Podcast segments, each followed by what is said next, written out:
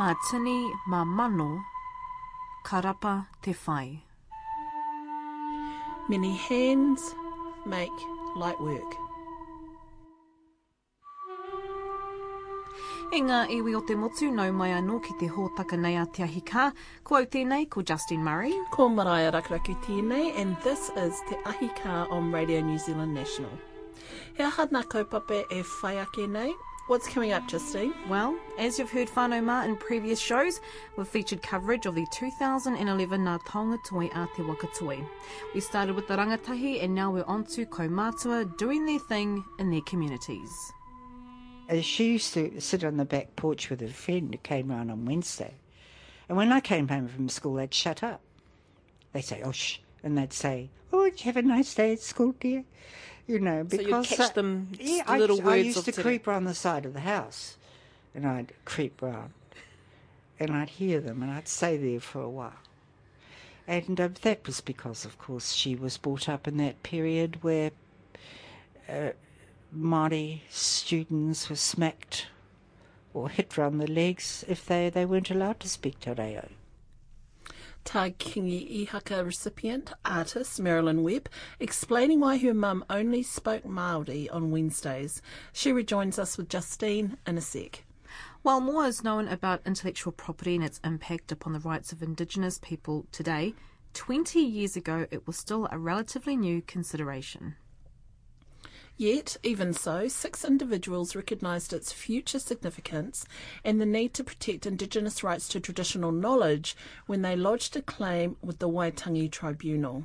One of the claimants was Saana Murray, who will feature in Te Ahi Kaa today from an archival recording in 1988, which shows how these issues were at the forefront of her mind. elders had at the Hapua had wished to share with the children, the future children, that will possibly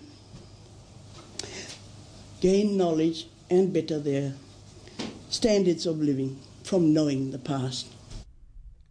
Sana Murray talking at the Ethnobotany Ngā Mahi Māori o Te Waunui a Tānehui held at Te Rehua Marae Christchurch in 1988. And also today, Justine's with the Māori version of Bruno Mars, Seth Hapu, who ends tonight's broadcast with an acoustic version of Keeping Count from his self-titled album. Nā reira whānau mā kaua e haere atu koera nā kaupapa kōrero mō tēnei haura. That's the lineup this hour on te ahika.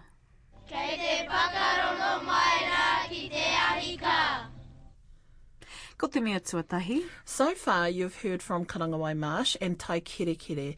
They're this year's recipients of scholarships from Te Wakatoi, the Māori Board of Creative New Zealand, the organisation that funds various artistic endeavours.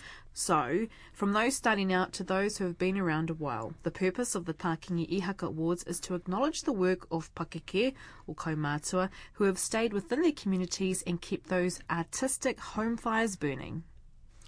This week, it's the turn of an artist who, although based in the South Island, fondly remembers her time growing up in an Eastern Bay of Plenty township.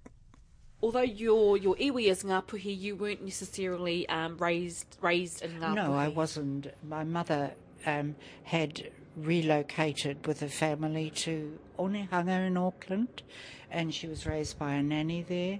And um, I was born in Auckland, but then taken to Opotiki, where my father's family were when she married. So I was actually raised in, uh, as an Opotiki kid. What was it like growing up in a Oh, Opotiki? it was wonderful. This I would have been in the nineteen fifties, Oh, uh, 40s. 40s? Uh, And um, uh, can you imagine? Two rivers on either side of you and the beach in front. It was bliss for a child. And a small, loving community. It was wonderful. So being Ngāpuhi and not necessarily being being raised in the Hokianga meant that you weren't around No. your your no, language No, or I wasn't. And I didn't realise that, of course, until um, I'd gone through my training and had got my first job in the education department in Auckland. And I was working as an art advisor to schools in Northland and Auckland. And I was given the Hokianga as my Your um, assignment. Yes, as my school's country school list to look at, and of course, then things started to uncover themselves for me. So would So you have been in your twenties then, Marilyn? Yes, yes, Yeah. I was. So growing up in a Opotiki with your father, Yeah. Fa- your uh, father's whānau. Pākehā? Uh, yeah, he they were of a good, you know, usual early Celtic mix, Welsh, Irish, you name it, all that stuff. Yes, and um, I was, we were raised um, as a Opotiki kids. I mean, I went to all the local primary schools and the high school, and I went to school with Haare Williams, and uh, just to name a couple of people, I'm just thinking of broadcasting. Yeah, yeah. Haare Williams did. And, uh, he did Haare and I think we were in the same class. I think he was a bus monitor or something. That's bus monitor. bus monitor. yeah. so uh, no, I had a wonderful, blissful childhood, and um, then as you become an adolescent in a small town, you want to get out of it. So uh, the uh, girls then, this was in the 50s, girls then either went nursing or teaching, and I went teaching. So I went to Ardmore Training College because it was a live in institution, yes. and that's where the country kids went. And that's, they um, uh, got kids to go to the institution from the countries. They used to send buses round. I think I went across to Whakatane and um, signed up then. But to me, that was better than going and working in a local shop or, uh, Or- going. I mean, then the university education was scarce. It was scarce. You would have to go to Auckland or Wellington. And although I went right through school and through the sixth form, um, there was a great mission for kids to get out and earn their own money, you know. So that's I went teaching, and from there things really opened up for me. In what way? Well, it, I'd always been very interested in art, although I was in the sort of an academic kid at school, and good at you know everything else. So you trained as an arts teacher? Uh, um, well, I was picked up uh, during the 50s and the 40s. There was a scheme called the Tovey scheme, Tovi. And it was um, instigated by Dr. Beeby. Quite a bit of money being fed into education, and of course, the great reforms in the late 30s of Peter Fraser, who was then the Prime Minister, who wanted a better education for New Zealand children. He wanted New Zealand children to have more opportunities and more creative opportunities. So there were things like physical education, and this was after the Second World War, where they wanted better things for children, a better life for and they also valued started to value ethnicity. So my mother's era was almost over, like being smacked for uh, speaking te reo in the in the playground. So that era was disappearing, and I was very privileged to be born when I was because I came in on the change. Right. Now, um, they trained specialist advisors. Uh, they trained advisors in um, science, advisors and phys ed was the first advisory um, set up in Wellington, and then they trained in art and craft. And art and craft then encompassed Māori as well as all the Eurocentric at, um, attitudes to art and craft. So there was, and I came in on the rebirthing of Māori art and craft into this, the school system, which was wonderful. So then um, we had, um, we trained then. Uh, there was a guy called Gordon Tovey. He was very charismatic. And uh, he hooked up with Pine Taiapa from the, uh, the East Coast, and who he used as a mentor. And he trained, he used to go around training colleges and pick people. Now, I had was very fortunate to have gone to Ardmore because the art department was open 48 hours of a day. It was a live-in institution. Yeah. And any kids that were good at art could go up and use all the equipment. The guy that ran it was an ex Second World War pilot from Britain called Phil Barclay, and his claim to fame is that he once spent a week with Picasso in Paris. Gosh, you know, we all went, oh heavens, oh gosh.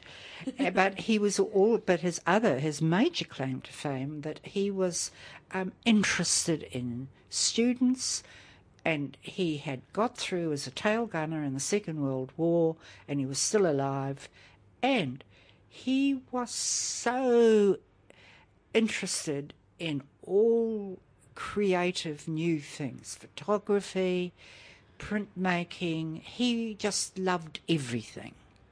And of course, if he'd been friendly with Picasso, Picasso was a real, um, you know, he used to pick up this and that and he Yeah. acquired everything and used every sort of thing. He wasn't just a, a linear type of artist. So uh, I was very fortunate there. Then Gordon Tovey came round and I got picked to be a third year. So the third years then trained in Dunedin, which of course I didn't realise then because I was a country kid from the Eastern Bay of Plenty and gone to Papakura and had uh, really only known Auckland. But then I didn't realise that, of course, uh, Dunedin was a centre for um, educational research. So we came down here for a year, and in my group was Para Matchitt, Cliff Whiting, Graeme Storm, the ceramic artist, Ray Erickson, who made a huge name for himself uh, teaching with children with alternative learning problems, and um, a couple of other women. So uh, we had a year down here where we um, we explored the Dunedin student life. You would have been in your twenties back I, then. I was yes, I would. I think I turned twenty-one oh, in Dunedin, in Dunedin. or perhaps I was only twenty. I can't remember, but it was fun. And you know, we'd never seen snow. Oh, although I'd seen snow because we used to go uh, to Gisborne from Opotiki through the gorge, and there was always snow at Matawai, in Oh. the, in the um, middle of the gorge. But um, it, it was really wonderful, and from there I got a my first job in Auckland, and that was 1958. Now I went to Auckland, and there were 14 advisors working in the education department who serviced all the Auckland schools down as far as Meremere and then up as far as Te Hapua Wow. plus Auckland Central. And we were given, now, in 1958, I met Ralph Hotere, who'd also trained in the same group, and Bishop uh, Muru Walters, who's now Bishop Muru Walters, and they were uh, centred in Kaikohe. And then Muru moved to Whangarei. So um, it was a, a heady group. Uh, yeah. It was a, a very heady group. I came in on the end of the Northern Māori project, uh, which was run up north in Northland schools, and there were all sorts of interesting things going on in small two teacher and one teacher schools in Northland. It was becoming a hub of um, educational experiment, and it was wonderful. Now, I couldn't think. I was a young woman, and then uh, might I add and remind the listeners that at that time, and I'm talking about 1958, that was the time when women did the same job as men but earned less. So there was no equal pay happening then. And of course, if you were unmarried, you did all the weekend work because the family then, of course, was sacrosanct.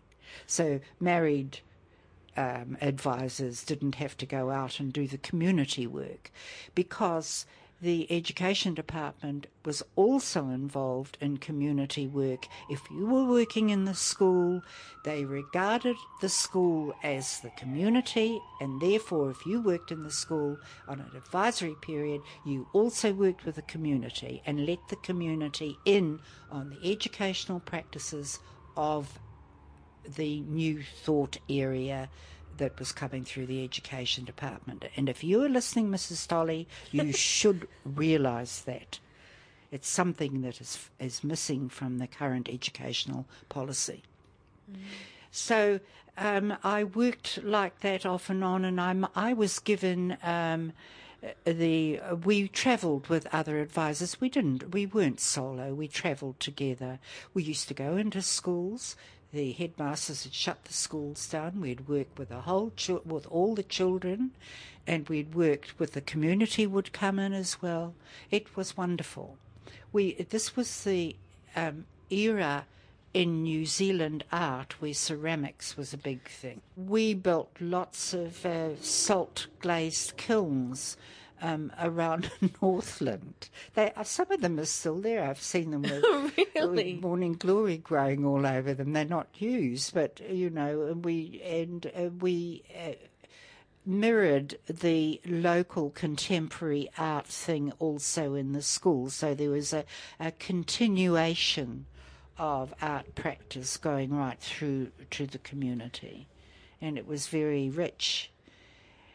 And um, it was very full. And I could, as a young woman, could never have thought of a better job than that. In fact, I did several periods of um, being away uh, you know, overseas, we used to go on unpaid leave, and the government department would act as a sort of a provider when we got back. We'd go on unpaid leave and they keep our jobs open. That doesn't happen anymore. And um, I'd go away and I'd always come back because there was no better work as far as I was concerned as fulfilling work. And a lot of colleagues are still my close friends, the ones that are still living. Amazing. It was an amazing thing, and of course, it petered out. And I must say this: when the national government, a national government, got in, and when the dollar, the pound changed to the dollar, and then they didn't keep putting. Uh, they said it was fiscal, which is what they're saying now, um, and they didn't put any more money into um, projects and especially in the primary school area. And then then we got um, the lack of um, locally trained, New Zealand trained teachers coming into our tertiary institutions. We were doing, started at, in the 60s to do cultural overseizure. Overseizure's better than local seizure you know, which to my mind's never been right. Yeah.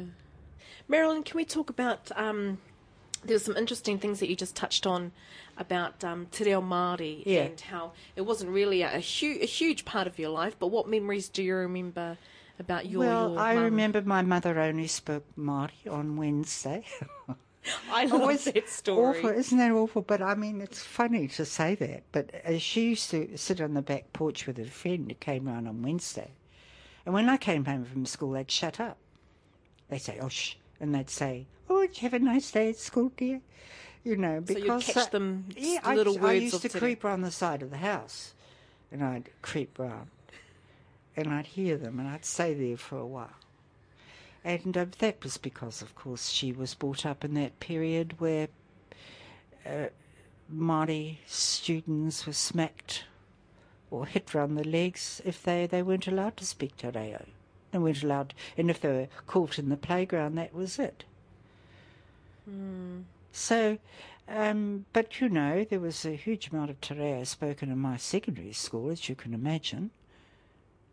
And um, my mother, there were lots of. My father had a, he, although he's European, had a scattering of because he had a garage in a Opotiki, and he had to service all the milking machines up the Motu and down the coast. Oh, and- garages and a um, Yeah, petrol garage. Yes. Yep. And he also fixed up, as I said, all the machinery around the area. So of course he had a smattering. He understood Māori. And um, my, I had his sister spoke Māori fluently because she worked with um, a part Māori Lebanese trader from Opotiki, and uh, they um, used to go down the coast. And before a lot of roads were in, because she was older than my father. And uh, she, of course they had to trade. So there was all that. It's it's in there, but um, we never, they never encouraged.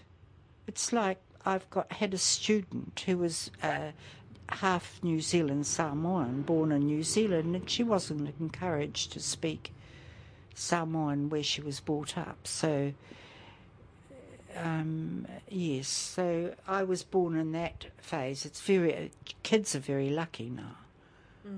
Very lucky now to have tereo, to have both, to have be able to move in language like that. And then of course I knew Katerina Mataira, who was wonderful. Wasn't she an amazing woman? Amazing, yes. And of course, she was very influential in in uh, replacing Te Reo back into the system. And she was an amazing artist. Yes, I mean, writer yes, artist yes. as well. Your work is described as highly distinctive printmaking. Yes, I started off in print. uh, Well, I was painting. Uh, Well, I did painting. I was more interested in the graphic arts than making things. So um, I bec- I sort of got side rolled into printmaking. Side Oh, roles. yeah. Well, I mean, I used to, when I worked up north, sometimes I was away from my um, Auckland base for three weeks out of a month. Where would you stay? Well, we stayed in hotels and I stayed with teachers. We stayed all over the place.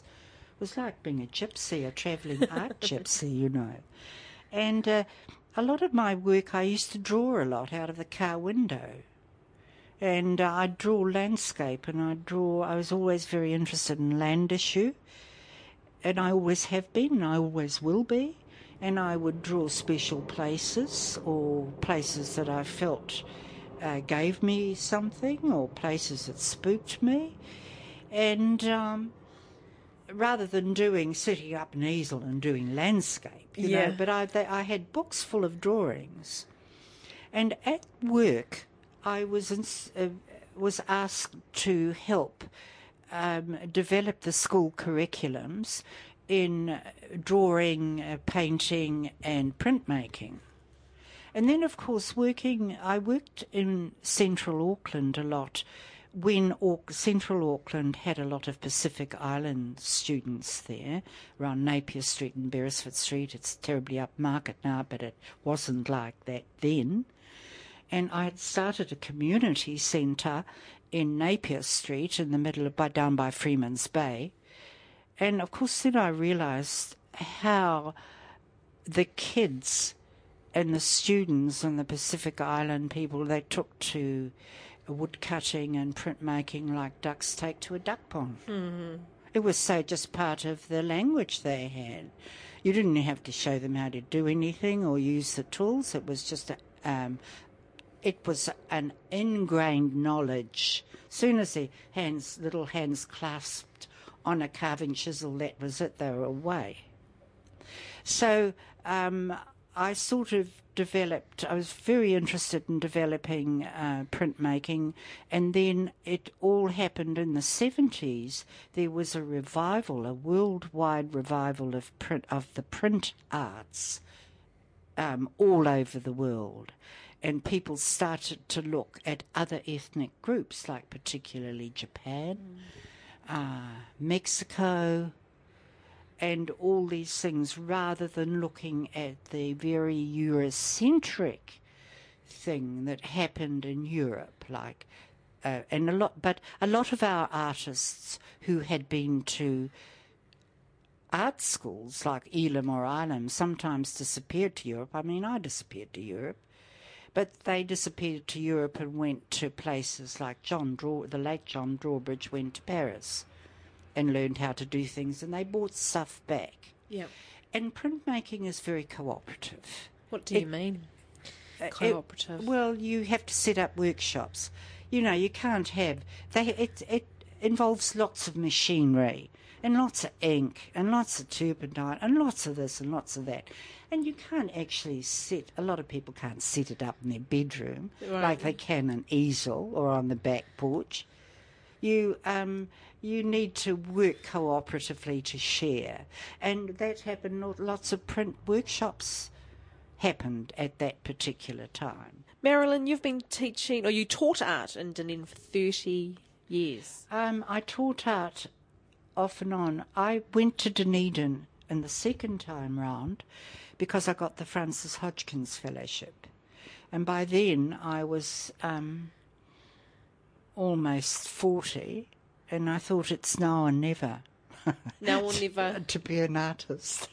so Dunedin had a, has always had a very good art community, and um, I was telling a woman I met on the plane it was easy to get in and out of them because the Air, Air New Zealand fares were cheap. Oh, yeah. Isn't that great? They, uh, they were, you know, you could go back to Auckland for your mates' parties, and they think, oh, this is the li- this is the life. Yeah. And then, of course, you know, you it's not that cold. People have got a myth about Dunedin. It's not that cold. So I thought, well, it's now or never. So I dropped out, and and um, I must say, financially, uh, during that period, it was before the 1987 market crash, and you know, art is uh, in recession, financial recession. Art is the first thing to disappear off people's checkbooks. So. Uh, we um, uh, there were a lot of artists earning a living, uh, certainly not a big living, but enough to live on. And um, the Dunedin, the South Island people have always been generous with their artists, so they bought work. So um, I decided then to see what, after the Frances Hodgkins Fellowship, I decided to uh, see how I went as an artist. So, Marilyn, you're a recipient for the Tā Kingi Ihaka Awards. Yes. How did you feel when you first became aware that you were I was very felt. I, I, have got a bit of a hearing problem, and I couldn't hear properly, and I didn't. I thought I didn't quite understand, and then they rang me back, Yep. and I felt very honoured because I mean, you know, you don't apply for these things; you're just given them, and I felt then I felt, you know, overwhelmed that people had taken what you'd done with your life or, or taken the trouble to find out what you'd done. Kia ora, Marilyn Webb no Ngāpuhi, who was one of the recipients of the Tā Kingi Ihaka Award at the 2011 Ngā Taonga Toi a Te Wakatoi. To listen to that kōrero or anything else from Te Ahi Kaa, head to radionz.co.nz forward slash Te.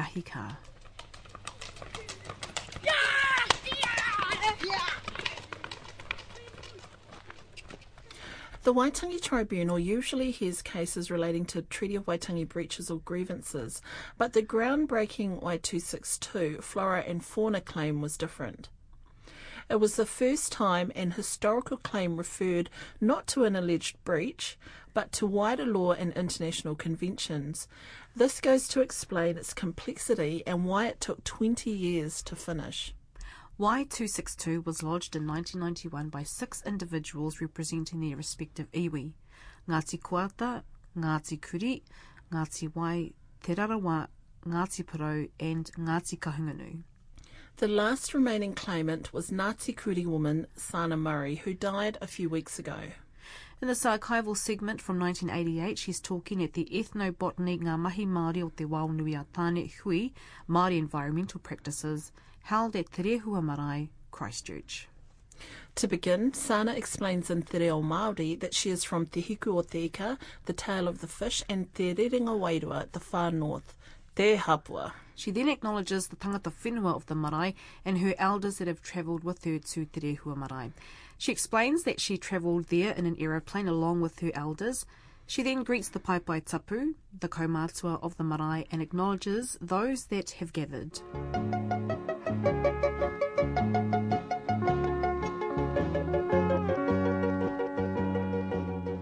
Tēnā no koutou katoa.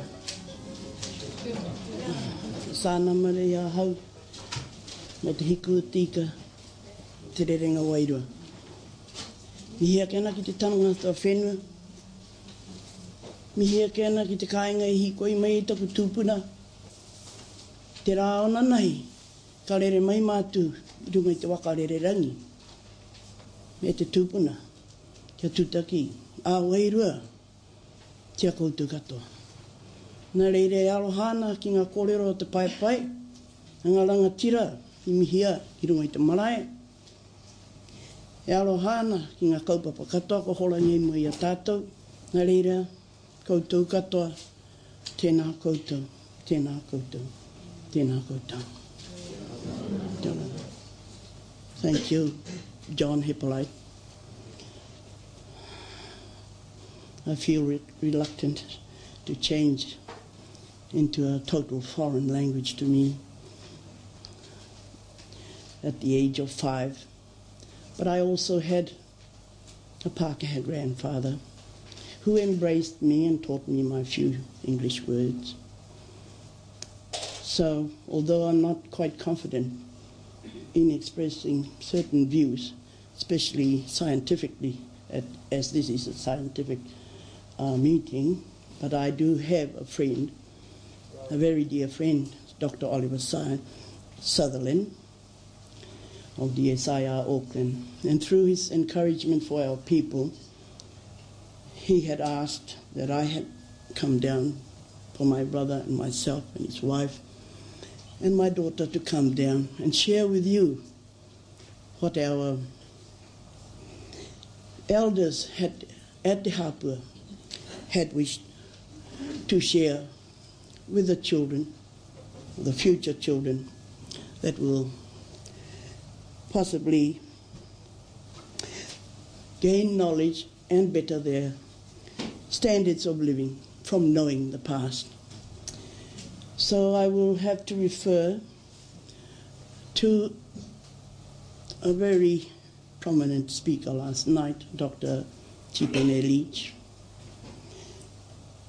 And I do believe what he says is very relevant today about the spiritual side.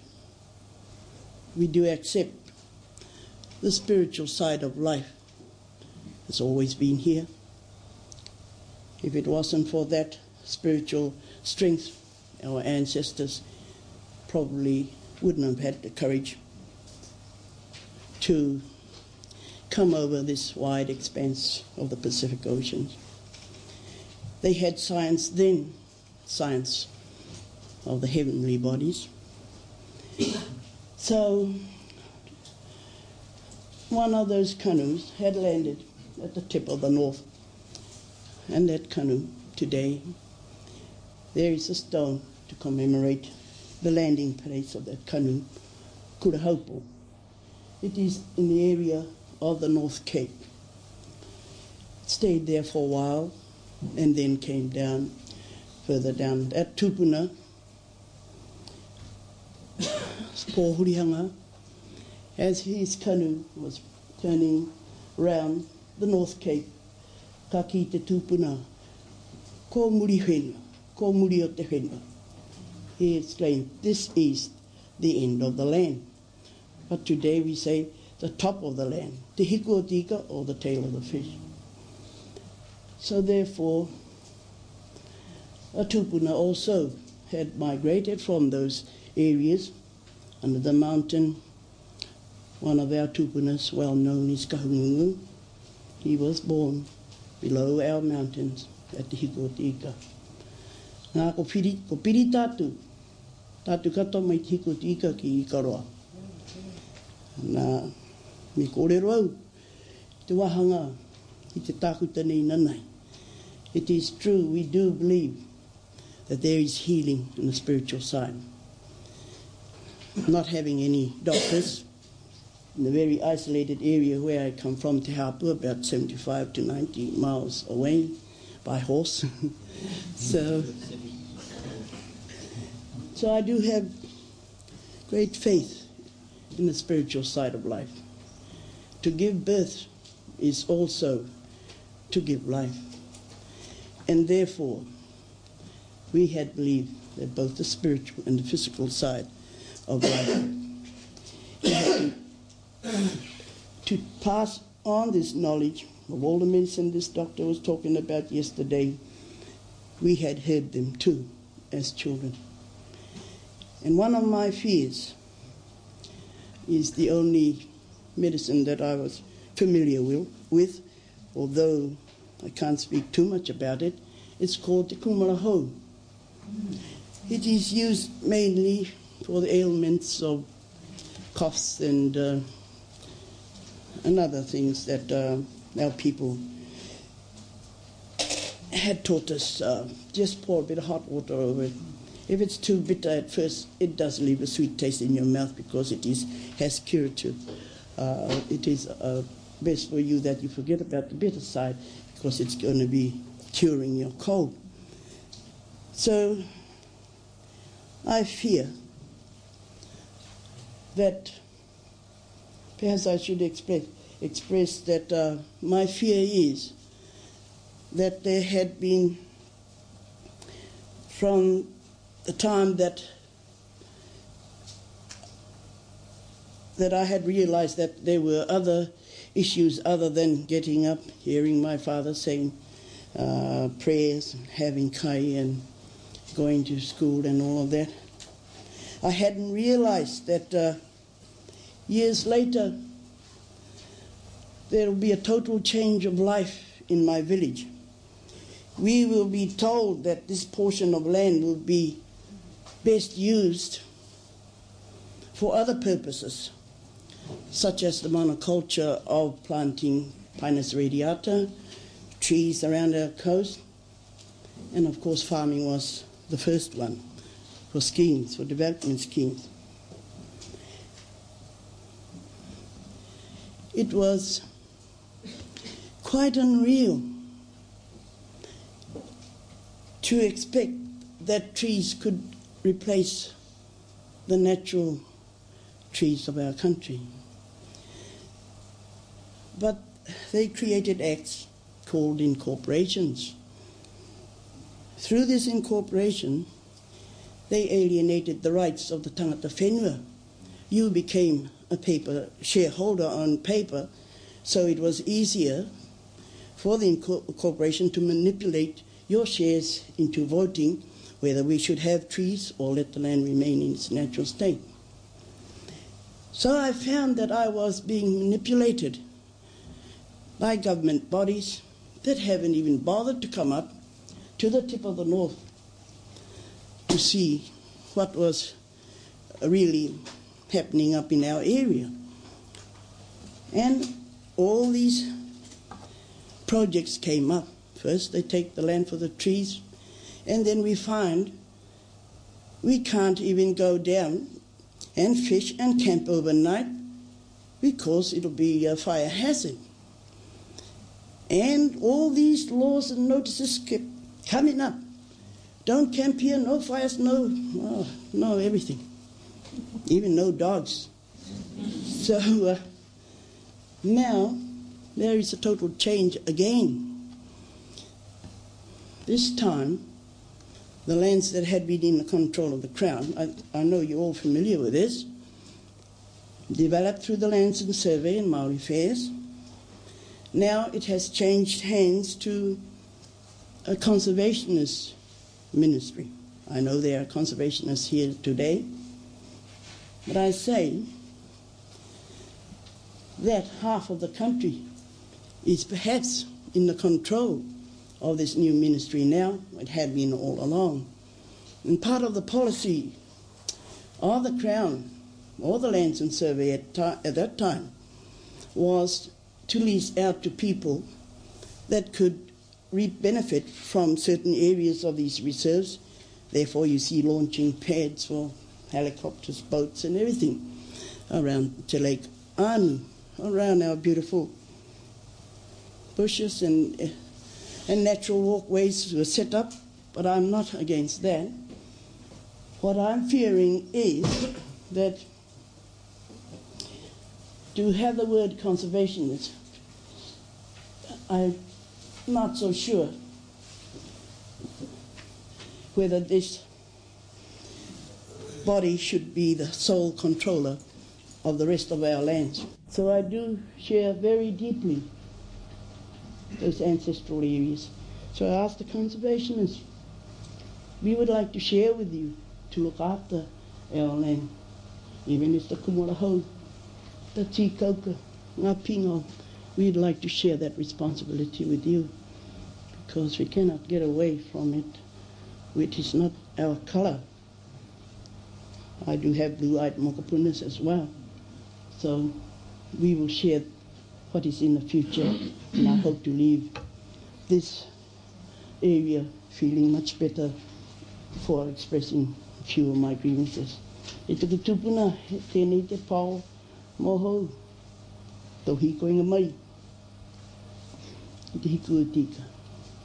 It is a chant like a bird skimming over the ocean of Murimotu, that area I'm talking about, on its way to Te Rerenga the leaping place of the ancestors. That's just a brief meaning of this chant I'm going to sing. Merite ki te manu rere tipi one. He te moana muri motu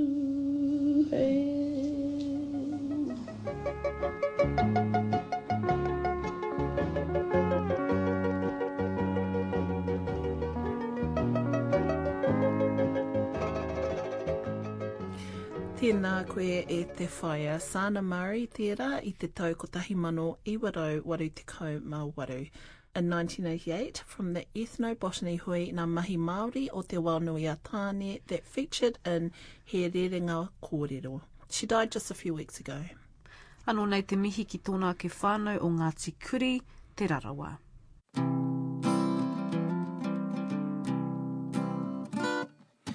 Patience. Seth Haapu grew up in Whanganui, and like many artists that were featured on Te Ahi Kaa, music was definitely a whānau affair. This year, he's been pretty busy with the launch of his album and performing during this year's Rugby World Cup 2011. I managed to track him down between gigs. So I was um, born in Wanganui and um, grew up there and lived there f- until I was 15 and then moved to Rotorua. And um, my iwi is Ngāti Porou. Would you say that ha- has has Māori culture uh, been a part of your upbringing or not a part of your upbringing? Um, in some ways it has, but I think um, my my mum and dad were kind of we didn't really grow up kind of with any any sort of fundamental Māori teachings, but um, I suppose as, as far as music goes, there was lots of that around the house and plenty of guitar playing. Yeah, did you visit the marae or yeah, yeah, from time to time, and it was usually, which is sad to say, at, at funerals and stuff. Um, but even then, we would we would sing and, and perform with, with other people. So um, yeah, my Maori background is quite limited, but I think um, you know, being obviously Maori myself, it, it does come through in other other areas like music. Can I ask how old you are now? Yeah, I'm 24. 24. 24. And how long have you been doing the the music thing for? Oh, ever since I was a kid, eh? Um, because mum and dad were both musos and they had their own covers band and they used to practice a lot around the house and I remember having to try and fall asleep to you know a lot of old school music because they covered music from the 70s and 60s so um ever since I was a baby music was around the house so yeah So mum and dad were in a band. Yeah. Sure. yeah yeah they were cool like they would um kind of put us all into a, a Holden ute and we'd go to places around Wanganui like um Martin and um, Masterton and places like that just to um for them to perform so it was it was cool I was on the road as a baby So it would, would would it be mum, dad, and a few of the other? Was it just a two? Yeah, No. yeah. I've got an older sister and a younger brother, and um, when we were old enough, we were kind of were delegated to, to sing at most events, um, and we would do like harmonies and sing silly little songs like um, "You Are My Sunshine." but it was good. It was good foundations to kind of, um, you know, practice three-part harmonies with, with the siblings. How old do you recall that happening? How old were you? I think I was about five or six when Gosh. we were kind of first put in front of an audience, and I was I hated it too because I was quite a reserved kid, and you know, Dad was a little bit not forceful, but he really he liked to encourage us to perform. So um, yeah, So dad was kind of like Joseph Jackson, and Yeah, you were kind of like the Michael. yeah, yeah, without all the um horrible abuse in that, but um, Oh, well. certainly, But he did push you in the right direction, obviously, because look at you now. yeah, yeah. I, I attribute a lot of you know where I am today through my from my parents. So um, definitely a big help. So you're 24. When did it become semi-professional for you? Um, when I I uploaded some songs on MySpace um, back in 2006, and I kind of just sent um, the link to a few people in the industry. Like one of the guys was from Universal Music here, and another was from Sony. And um, I was living in Australia at the time, and I moved back home in 2007 and met a guy called Matt Rise in 08. And I gave him some demos, and he took them to Sony, and it pretty much happened quite quickly from that point. So you were what 19 at the time? Yeah, around about 19, yeah. Now, in terms of your writing, have you always written songs? Are you a poet? Um, uh, oh, Seth? no, I wish I, I would like to be. Okay, to no. be an awesome part. But I think um, I just like to kind of get my feelings out through writing. And I started as early as eight, and I wrote a song to, it's a little bit embarrassing, a Kenny G song called Going Home. And I used that as the, the kind of theme to base my lyrics around. Um, I was going to say, what's a young boy like you listening to Kenny G for? Did you raid Dad's record stash or well, something? Well, it was the only thing I could find that was an instrumental track, eh? Oh, okay. But um, yeah. Aside from that, I was probably listening to like "Gangster's Paradise" by Coolio. Oh, yeah. So you're a bit of a um.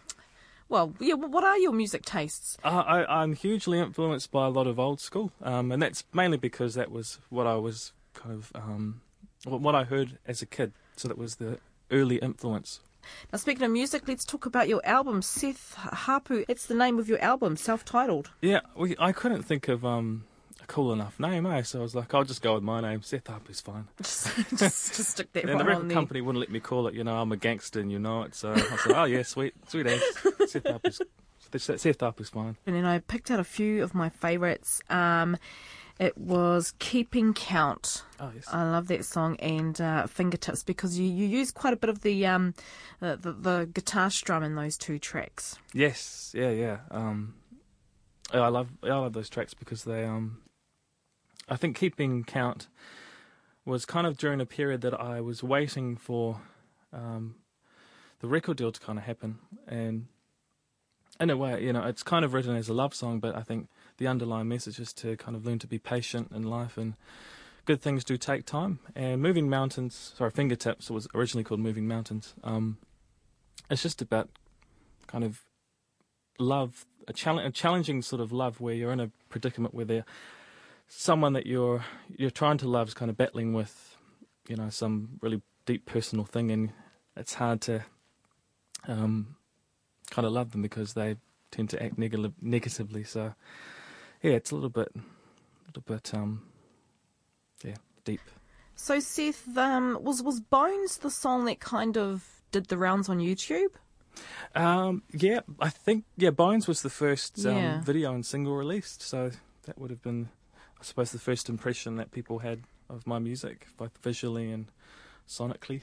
And the thing that I really like about your music is because the videos are quite uh, are quite different. And I mean, is that a reflection of the record company kind of investing money into you with the, with the nice videos and and the the the scene the scenery, and especially in Bones, and it opens with that young boy lip syncing your song, and you come along, and then are you on a cliff? Yes, yeah, we Yeah. filmed that in Australia, but um, I think that first video we, I um, how did that come about? We had pitched to a few different directors, and this one in particular we liked because it kind of had a bit of a light-hearted storyline to it, and I think the song is kind of in contrast to that if you kind of read the lyrics and really look into it. Um, so we liked that contrast and kind of juxtaposed the song's lyrics and made it a bit more fun. And yeah, I, I really enjoyed that clip.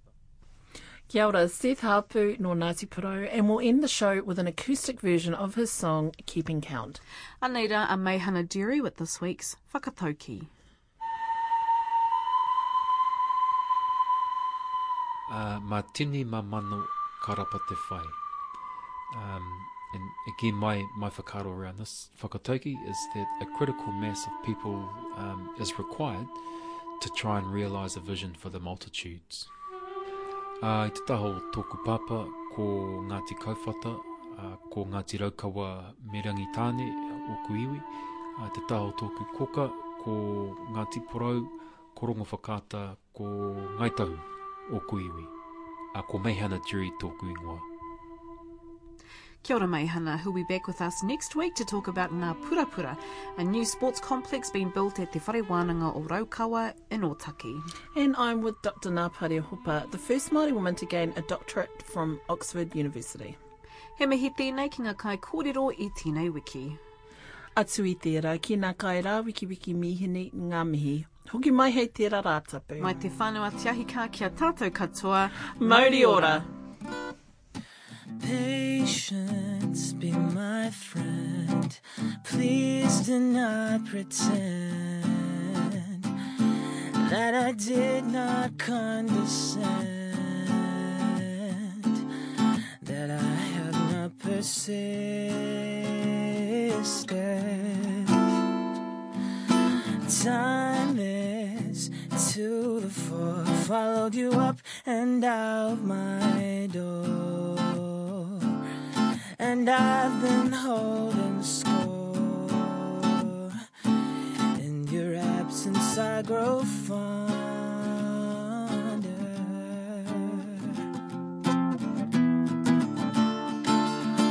I've been keeping count, counting on promises to keep me waiting, counting the days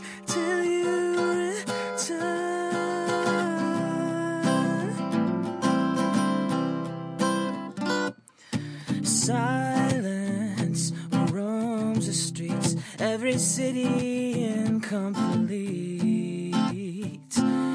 Every night is bittersweet.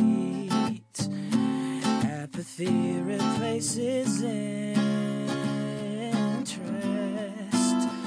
I curse inside